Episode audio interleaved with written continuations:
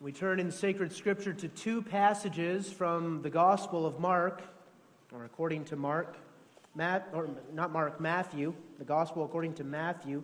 Matthew 5, starting at verse 27, and then also Matthew 23, starting at verse 16.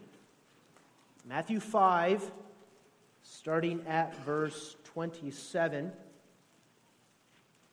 This is part of Jesus' Sermon on the Mount. Matthew 5, verse 27. Ye have heard that it was said by them of old time, Thou shalt not commit adultery. But I say unto you, that whosoever looketh on a woman to lust after her hath committed adultery with her already in his heart. And if thy right eye offend thee, pluck it out and cast it from thee. For it is profitable for thee that one of thy members should perish, and not that thy whole body should be cast into hell. And if thy right hand offend thee, cut it off and cast it from thee. For it is profitable for thee that one of thy members should perish, and not that thy whole body should be cast into hell. It hath been said, Whosoever shall put away his wife, let him give her a writing of divorcement. But I say unto you, that whosoever shall put away his wife, saving for the cause of fornication, causeth her to commit adultery. And whosoever shall marry her that is divorced, committeth adultery. Again, ye have heard that it hath been said by them of old time, Thou shalt not forswear thyself. You shall not uh, go against what you've sworn, break your oaths, but shall perform unto the Lord thine oaths. But I say unto you, swear not at all, neither by heaven, for it is God's throne, nor by the earth, for it is his footstool, neither by Jerusalem, for it is the city of the great king. Neither shalt thou swear by thy head because thou canst not make one hair white or black. But let your communication be yea, yea, nay, nay. For whatsoever is more than these cometh of evil. Those last few verses we will be looking at in the preaching, as well as Matthew 23. Let's turn there as well. Matthew 23, starting at verse 16.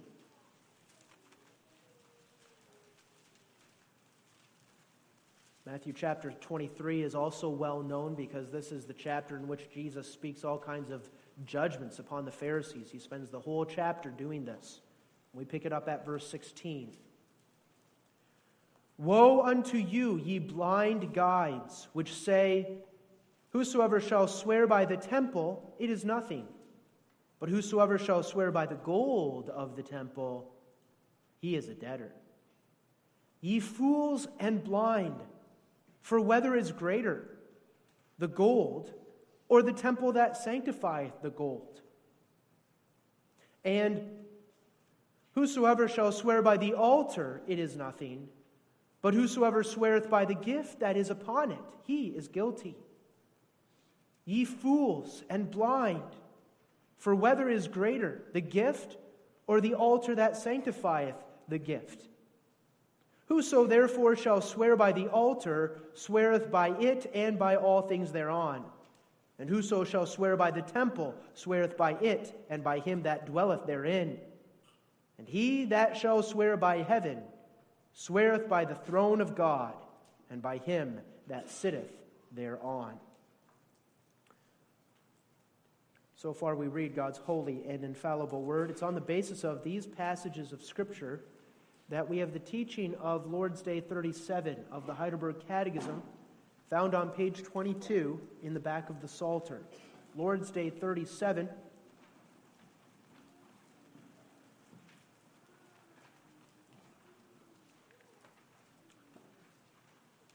Question and answer 101. May we then swear religiously by the name of God? Yes either when the magistrates demand it of the subjects, or when necessity requires us thereby to confirm fidelity and truth to the glory of God and the safety of our neighbor. For such an oath is founded on God's word, and therefore was justly used by the saints both in the Old and New Testament. May we also swear by saints or any other creatures? No, for a lawful oath is calling upon God as the only one who knows the heart, that he will bear witness to the truth and punish me if I swear falsely, which honor is due to no creature. Beloved congregation of our Lord Jesus Christ, here with Lord's Day 37, the Catechism focuses in on one particular aspect of the third commandment. Remember, last week we looked at the third commandment and we looked at it quite thoroughly. Remember, the third commandment Thou shalt not take the name of the Lord thy God in vain, for the Lord will not hold him guiltless that taketh his name in vain. And although we did look at that third commandment quite thoroughly last week, we did not look in detail at two specific ways in which the third commandment can be broken. Two specific ways that the Catechism did mention last week perjury and rash swearing. Notice answer 99 that we not only by cursing or perjury, but also by rash swearing, must not profane or abuse the name of God. We didn't focus last week on the idea of perjury or rash swearing, and so that's what we're going to look at in detail this morning. And that's really what the Catechism is doing here in Lord's Day 37. It's taking the extra time to explain these things more carefully. Now, to get to right to the point, we could ask what is perjury? And what is rash swearing? Perjury is lying under oath or lying even after you've called God to be your witness that what you are saying is true. When you stand up in a court of law and you declare, I swear to tell the truth, the whole truth, and nothing but the truth, so help me God, you are making an oath. May God witness that what I am saying is true. And then, should you lie after making an oath, you are committing perjury. You are lying under oath. What is rash swearing? Well, rash swearing involves a number of things. Rash swearing involves swearing oaths casually, swearing oaths for things that are trivial and insignificant. We may not do that. Rash swearing also includes swearing oaths in connection with something that you don't know anything about. Obviously, you're not being very careful with your oath if you are making oaths about things that you don't know anything about. We may not do that. And rash swearing also includes swearing oaths about something that is contrary to God's word, or something that's impossible, or something that requires you to commit sin, like swearing allegiance to a secret society that, that requires you to sin. We may not do that kind of thing either. Now, in both these things, perjury and rash swearing, what we've done is this we've made an oath. We, that is, we've called upon God's name and we've asked God to bear witness to what we are saying and to hold us accountable to what we are saying. In the oath, what we are really saying is this Should I not speak the truth here, I ask that God not help me anymore in life, but rather I, I ask that God might actually bring down his holy wrath upon me and utterly destroy me in hell. And you see right away that to lie under oath, to swear an oath casually, without considering who God is and, and the destruction he can carry out, without considering who God is as the God who hates lying and then to lie under oath is to really treat God lightly, and hence it is to take his name in vain. When I use this kind of language, I swear, I swear, I am really saying, May God utterly destroy me in hell if what I am saying is not the truth. And that's why the oath is brought up here in Lord's Day 37, because it has to do with honoring God's name, not treating God lightly. That's what we look at this morning swearing an oath. We look at three things. First, we see that this is a proper thing to swear an oath. Second, we have here a sad reminder as we talk about these things. And then third, we end with a comforting thought. And then we remember, remember what our perspective is. We want to show the Lord our thanks for the salvation and deliverance he has given us in Christ. So we want to keep his commandments. That's how we show our thankfulness. Well, we might look at Lord's Day 37 and ask, why does the Catechism devote an entire Lord's Day to this? Of all the Ten Commandments, the third commandment receives, is the only commandment that receives double treatment. Why this special treatment? Well, the main reason is that at the time the Catechism was written, this was a very serious question whether it was even proper for people to swear oaths. And so the Catechism handles this and says, yes, swearing oaths is a proper thing to do when it is done right and when it is done with holy reverence before God. Now, before we see why swearing oaths is a proper thing to do, let's make sure we have clear what an oath is. I already said it in the introduction, but let me say it again. The oath is the using of God's name for the purpose of attesting to the truth of one statement. So when I swear, I am explicitly stating, I am explicitly stating that I am consciously standing in the presence of Almighty God, and I take God as my witness to verify the truth to what I am saying. When I swear, I am asking that God Himself be the one to check and make sure that I am speaking the truth. Now, that makes an oath very weighty and significant. When I make an oath, I am acknowledging there is a God. There is a God. And when I make an oath, I am acknowledging that this God is the all knowing God who, who is able to discern the thoughts and intents of every man's heart and who knows all things. And when I make an oath, I am acknowledging that this God is also the God of truth, who loves the truth, who hates the lie, and who will punish the lie with death.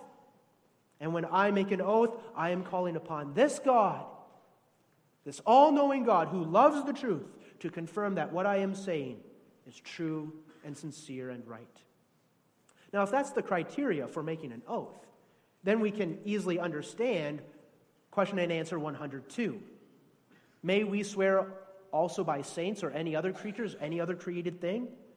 No, for a lawful oath is calling upon God as the only one who knows the heart, that he will bear witness to the truth and punish me if I swear falsely, which honor is due to no creature. Are the saints in heavenly glory all knowing? No, they are not. Only God is all knowing. Do the saints in heaven have the power to punish me if I swear falsely? Certainly not. Only God has that kind of power. And so I may not give any saint or any other creature, any other created thing, this, this kind of honor that belongs to God alone.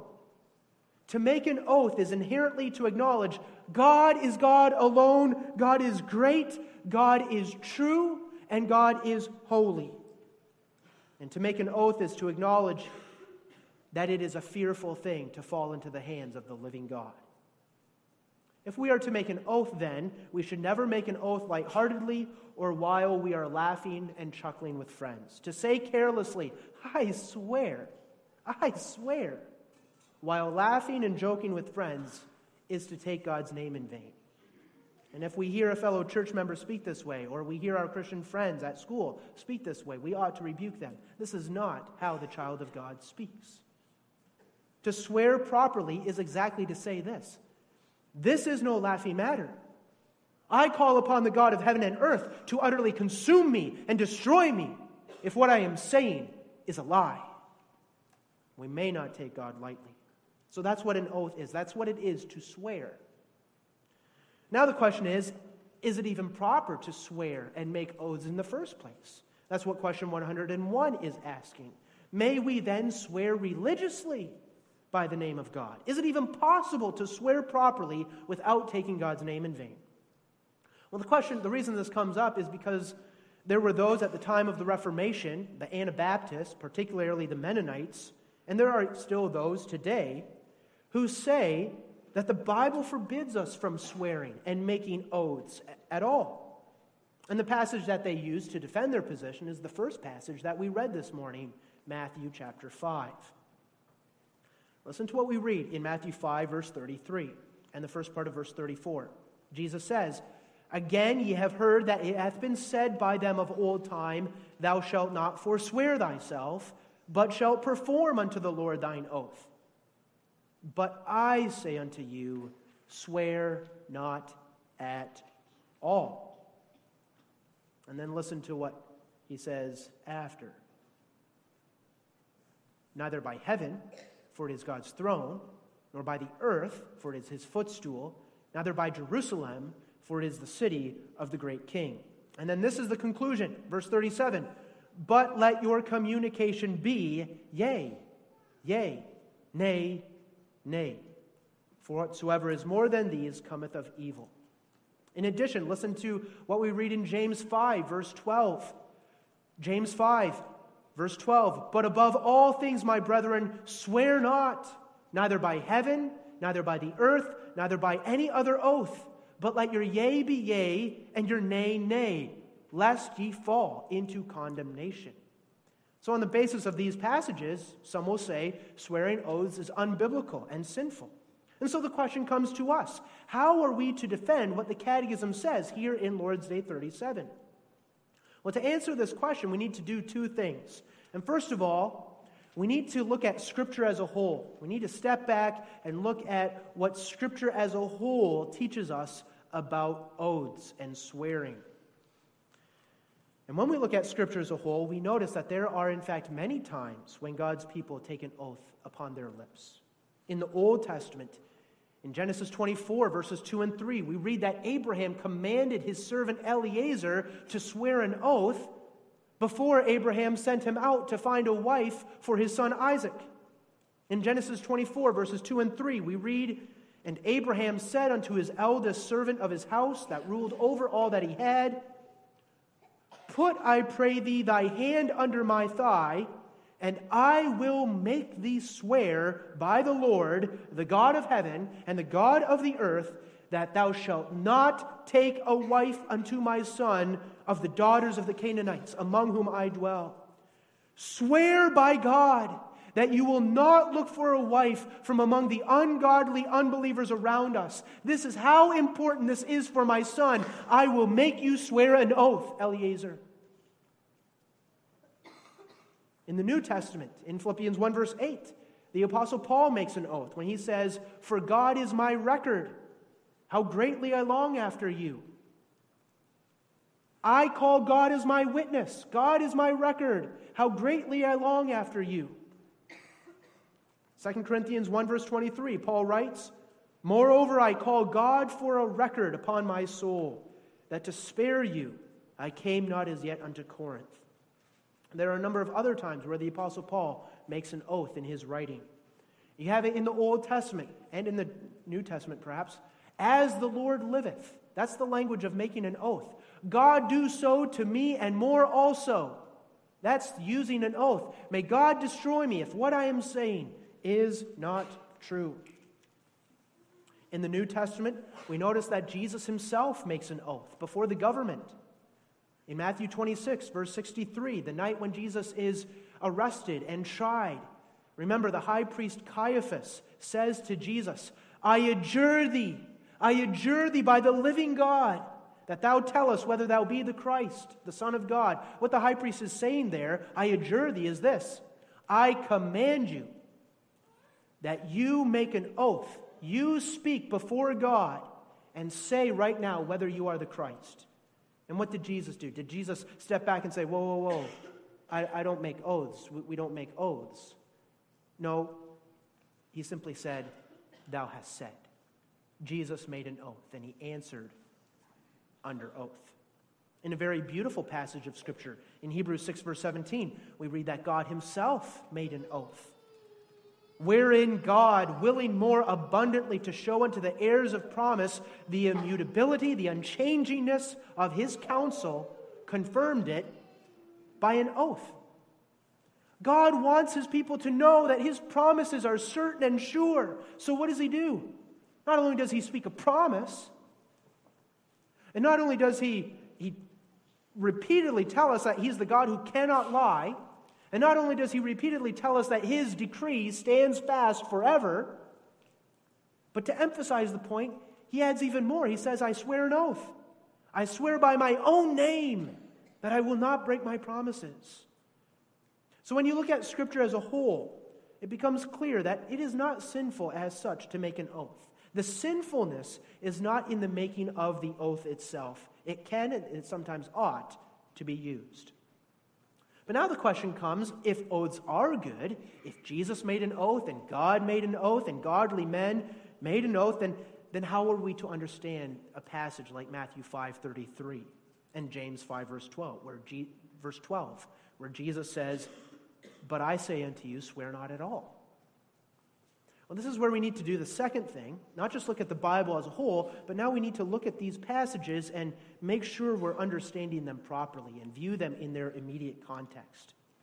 Here in Matthew 5, Jesus is giving his Sermon on the Mount. He is speaking to the Jews, and he is speaking particularly to those who are his true disciples, his people. He is telling them how they must live as the citizens of the kingdom of heaven. That's the theme of the Sermon on the Mount the kingdom of heaven and its citizens and how they must live. And in the context of these verses, Jesus is emphasizing the great difference between living as a Pharisee and living as a true citizen in the kingdom of heaven. Take, for example, verses 27 and 28, where we started our scripture reading. Jesus says there, Ye have heard that it was said by them of old time, Thou shalt not commit adultery. But I say unto you, that whosoever looketh on a woman to lust after her hath committed adultery with her already in his heart. And what Jesus is emphasizing is that the commandments of God have to do not just merely with the outward activity, but they have to do with the inward attitude and the actions of the heart. Contrary to the thinking and the teaching of the Pharisees, upright living in the kingdom of heaven requires more than what we might do externally. We must emphasize not merely the, the outward letter of the law, but we need to get to the spirit of the law. We must observe the law of love. Love God and love your neighbor. And part of that means don't commit adultery, don't attack, an, attack another person's marriage, don't, don't don't use another person sinfully. Now, that's also what Jesus is emphasizing in Matthew 5 33 through 37. You see, in Jesus' day, the Pharisees were not loving people, they were not very loving when they made their vows. It almost sounds absurd when I explain it to you, but, but this is how the Pharisees were living. What they would do, what many of the Jews would do, is this they would make oaths, but they wouldn't use the actual name of God. Instead, they would swear by the temple, they would swear by the altar, they would swear by their heads, they would swear by the city, or by something else. And then you see these Pharisees, because they were Pharisees and they were wicked and they were hypocrites, they had all kinds of tricks up their sleeves so that by carefully wording their oaths, it might sound to someone as if they had make, uh, made a good oath, but really, they made an oath in such a way that it didn't really have to be kept as an oath. And so they would deceive each other even by how they made their oaths. So, what they would do is like what some people do today, maybe, by crossing their fingers behind their backs. They would something, they, they, they would make an oath or they would make a promise, but they would have their fingers crossed behind their back, and that would somehow signify to them that they don't have to keep the promise that they just made because, well, their fingers are crossed. And that's how the Pharisees were behaving. This is what Jesus talks about very explicitly in Matthew 23. That's why we read Matthew 23. For the Pharisees, and for many of the Jews, it was like this If I swear by the temple, well, then my fingers are crossed. And then I don't really have to keep my oath. Oh, but if I swear by the gold of the temple, well, then I do have to keep my oath. Listen to Matthew 23, verse 16. Woe unto you, ye blind guides, which say, Whosoever shall swear by the temple, it is nothing. But whosoever shall swear by the gold of the temple, he is a debtor. That's what they were saying. That's how the Pharisees were talking. Another example, verse 18. And whosoever shall swear by the altar. This is what the Pharisees were saying. If you swear by the altar, it's nothing. Oh, but if you swear by the sacrifice that's on the altar, then you are a debtor. Then you have to keep the law. And Jesus says, You are hypocrites. You are liars. You are deceivers. You are manipulators. You are dishonest. Woe unto you. And back in Matthew 5, Jesus is saying, This is not how the citizens of the kingdom of heaven make their vows or their oaths. They don't swear by heaven and they don't swear by earth, making their oaths in such a way that they think it's not a big deal to break their oaths. No, Jesus says, the citizens of the kingdom of heaven speak the truth. The citizens of the kingdom of heaven are honest in their very hearts. They are without guile, as Jesus says about Nathanael. He's a true Israelite. He's without guile, without deceit, without manipulation.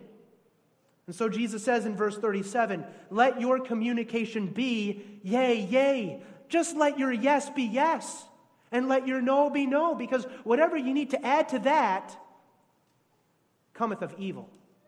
It's because there's wickedness involved in your speech.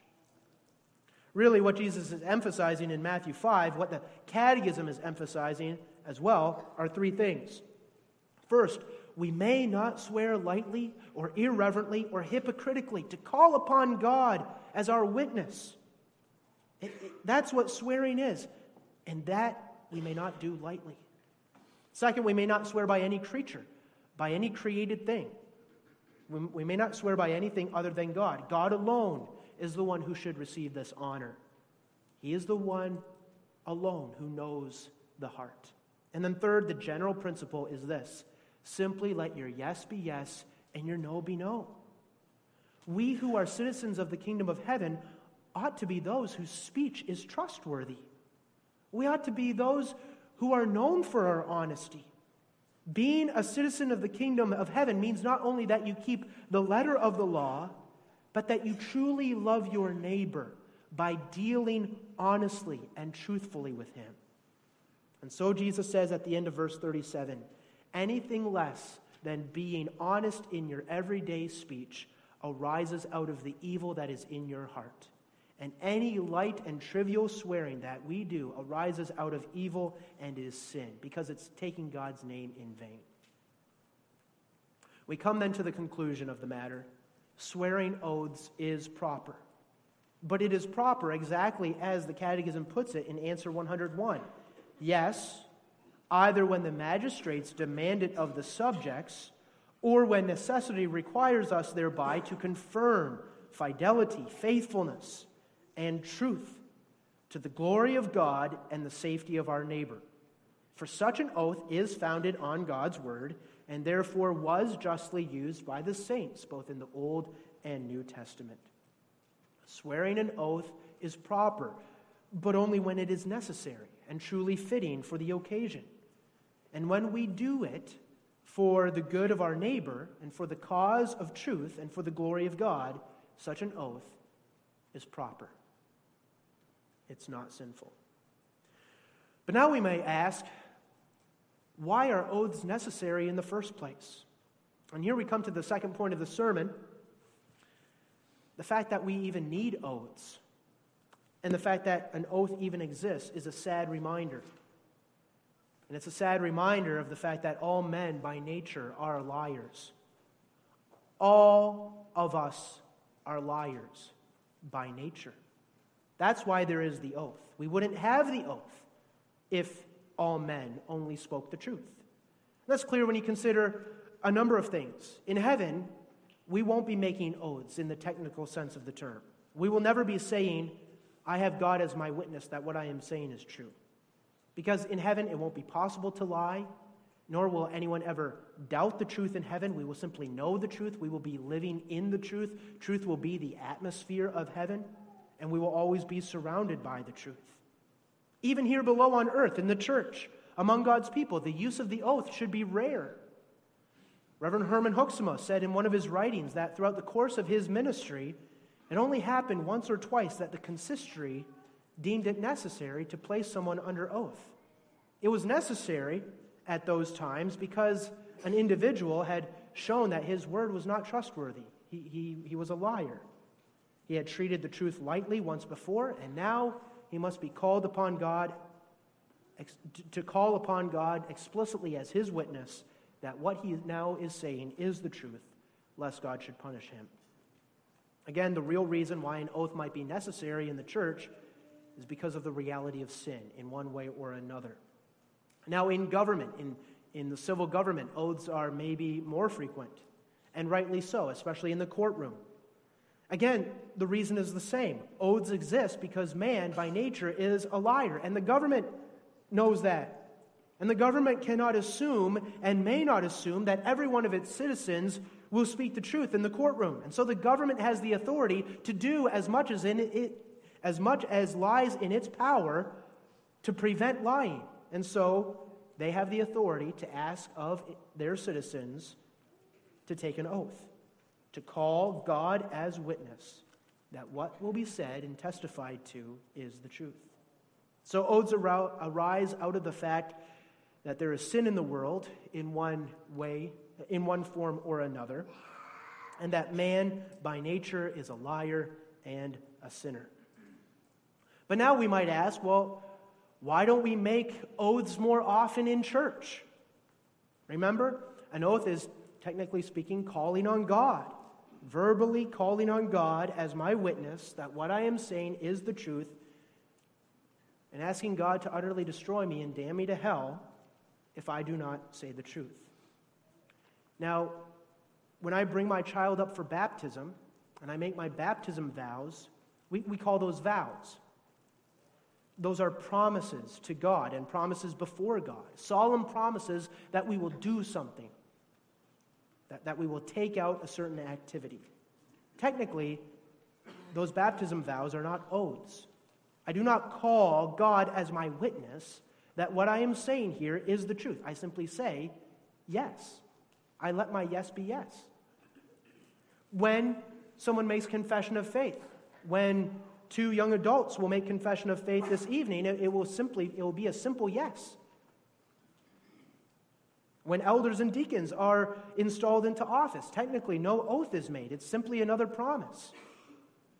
When I was installed this past summer, technically speaking, I did not take an oath upon my lips. When the questions were put to me, this is what I said Yes, truly, with all my heart.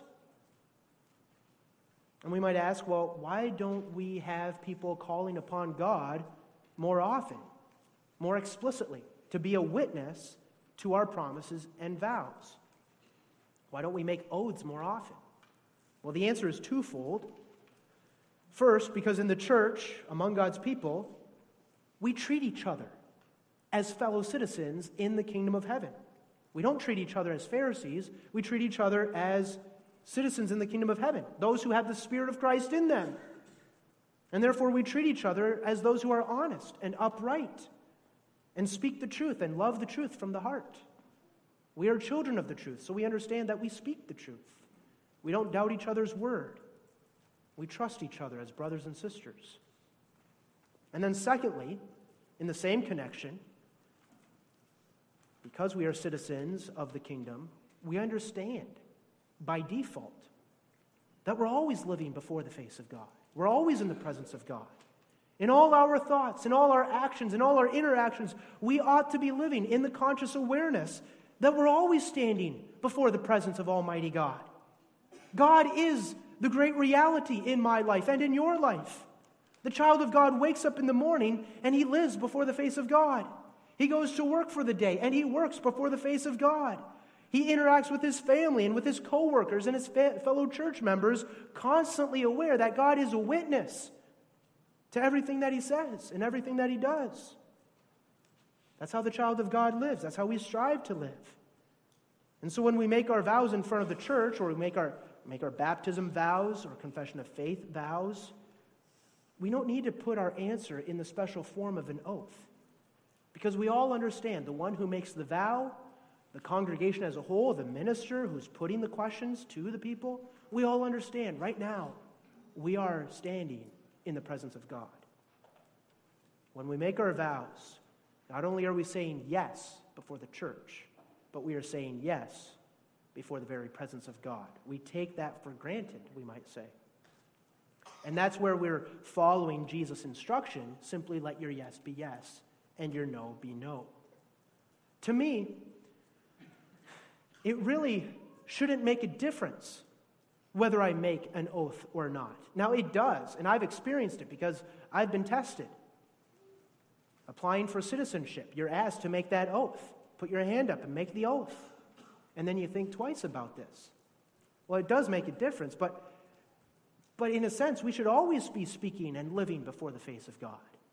And that's why the Catechism says we take oaths when necessity requires us thereby to confirm fidelity and truth to the glory of God and the safety of our neighbor. And yet, we understand that the oath is necessary because men are by nature liars. We don't always speak the truth. And we must confess as well, we don't always live before the face of God as we ought. We're not as faithful in our vows as we are called to be, as we vowed to be. We do not keep our vows perfectly. In fact, we often neglect and ignore our vows. We do not love our husbands or our wives as we vowed we would. We do not raise our children to the utmost of our power in the fear of the Lord all the time, perfectly. We do not resolve to live in holiness all the time. Our sins are many, and they are great, and our shortcomings are many. Our sinful natures lead us into sin. Indeed, we must confess that except it were for the grace of God, we couldn't keep our vows at all. And consider this there will come a day when God will judge every single oath and every single vow, and we will be judged as well.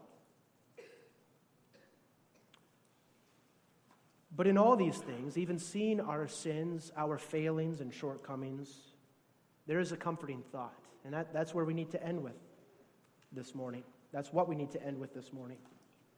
And that comforting thought is this though we are so often unfaithful to our promises and our vows, and we should keep our oaths, we should be so careful with the oath that we know I can keep it and that I'm speaking the truth.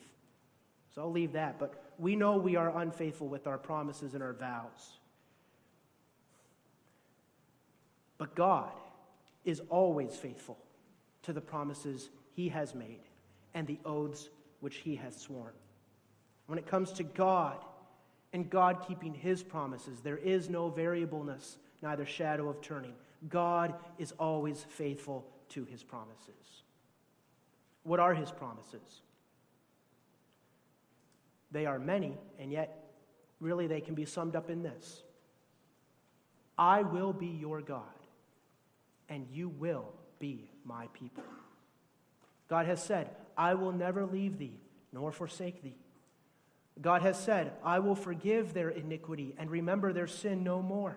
God has said, I will cleanse them from all their iniquity whereby they have sinned against me, and I will pardon all their iniquity whereby they have sinned and whereby they have transgressed against me. God has said, Let the wicked forsake his way, and the unrighteous man his thoughts, and let him return unto the Lord, and he will have mercy upon him, and to our God for he will abundantly pardon. God has said, Fear thou not, for I am with thee. Be not dismayed, for I am thy God. I will strengthen thee. Yea, I will help thee. Yea, I will uphold thee with the right hand of my righteousness. God has made promises, and God has proved himself faithful to his promises again and again and again. And he proved himself faithful, especially by sending his only begotten Son to die for our sins on the cross. And Jesus kept his word perfectly.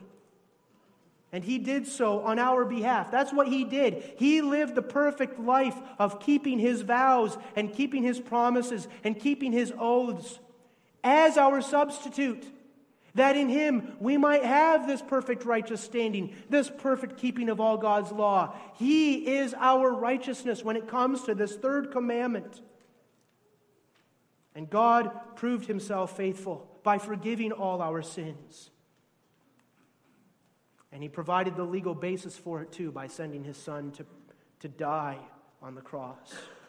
And God proves himself faithful every day as he preserves us by his grace and he leads us day by day as our great shepherd. He is faithful to his promises. And you can be sure, congregation, he will be faithful to the uttermost. He has promised heaven to his people, he has promised you heaven. And he will see to it that you, his elect child, arrives there safely. He did it yesterday. He does it always because he is always faithful. God has sworn an oath. He will keep it. We are his people for Christ's sake and for his own name's sake, for the glory of his own name, and for our eternal bliss because he loves us. He will be faithful and he will lead us to glory. May that thought comfort us. Even as we look at this third commandment again, we see the reality and the weight of what an oath is. We look at our vows and our promises and we, we see our shortcomings and our sins. And we see the, again, the provision God has given us in Jesus Christ. May all these thoughts comfort us and then also fill us with greater zeal for living to the glory and honor of God's name, striving to keep his commandments because we are thankful. He is faithful to his promises. Now let us, who are his children, who are being renewed after his image, more and more endeavor to be faithful to our promises. God gives us the grace to do so. Uh, God, God give us the grace to do so. And he does. He gives his grace and his spirit to those who are thankful for them and who with continual sighs ask them of him. Amen. Let us pray. Our Father, help us to rest in the oaths that Thou hast made. Help us to cling to the promises Thou hast spoken to us. And then also give us the grace to reflect Thy own faithfulness